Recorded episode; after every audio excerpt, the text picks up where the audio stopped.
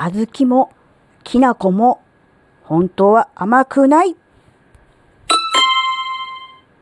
小豆きな粉がなんか喋るってよ。この番組は人生100年時代の折り返し地点で絶賛瞑想中の小豆きな粉がお送りします。皆さんこんにちは、あずきなです。うん、突然なんだけど、なぜあずきなはあずききな粉というのかというと、まあ本名をもじってつけた名前なのです。なので、それを聞いてしまうと、ああ、なんだっていう感じで、何の面白みもないんだけど、うん、あずききな粉と名乗っております。でね、よく言われるのが、なんか両方とも甘いよねと。なんか口の中甘くなってきたなと。なんか和菓子 食べたくなったぞって言われるんだけど、うんとね、小豆もきな粉ももともとは甘くないよね。よく考えてみて。だって、小豆は、うんとね、ただ何も味付けしないで煮たのって、ほら、赤飯とかにも入れるでしょう。だから甘くないじゃない。で、きな粉も大豆を粉にしたものだから、まあ、香ばしいけど、そのままだと甘くないでしょう。うん。両方とも砂糖が入ってるから、そうやって味付けをして食べてるから甘いっていう感じ。うん、そうだね。例えば和菓子とかに使われてるからそういうイメージがあるけど、あの小豆ときな粉の甘さは砂糖の甘さなわけだよね。うん。だから本来は甘くないのになぜか甘みを想像してしまうと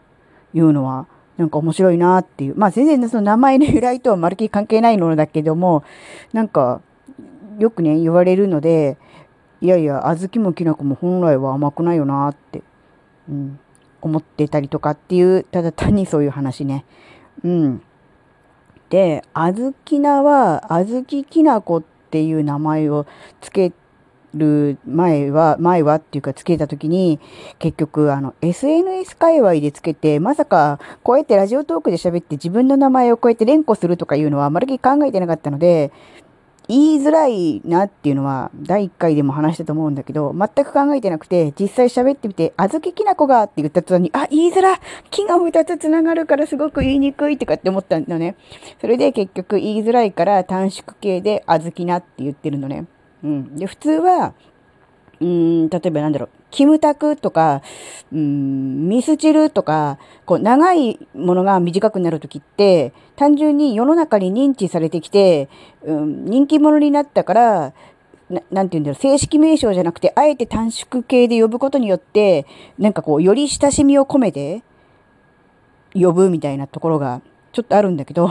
あずきなの場合は、ただ単に読みにくいから短縮したっていう、なんかものすごい変化球側で、なんだろうね、こう、ファンとか応援してくれる人とかが、あの、自主的に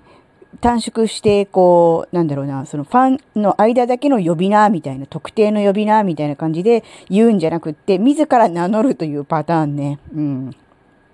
ねなので、うん、言いにくい、うん、喋りにくいのにしちゃったのは、ちょっとうーんって思ったのだけども、今更変えられないしって思って、うん、勝手に短縮形を自ら名乗るという感じになっております。というわけで、小豆もきな粉も本当は甘くないんだよっていう話ね。うん。そう言われてみればそうだよね。だって漢字で書くと、大豆、小豆だよね。ん？小豆が先だから、小豆、大豆なのか。ね。なんか、ひらがなで書くと 可愛いかもしれないけど、なんか漢字で書くと、小豆、大豆だから、なんか、うん、なんかね、あんまり可愛らしさほとんどないよね。なんか、うん、大きいの、ちっちゃいのみたいな感じでね。うん。ね小豆もね、大豆もね、豆、豆なので、豆な人なのかなっていうのはね、全然逆ですね。豆じゃないっていうね。豆な人はね、ちゃんと毎日ね、きちんと収録して、ちゃんと定時に配信するんだよ、きっと。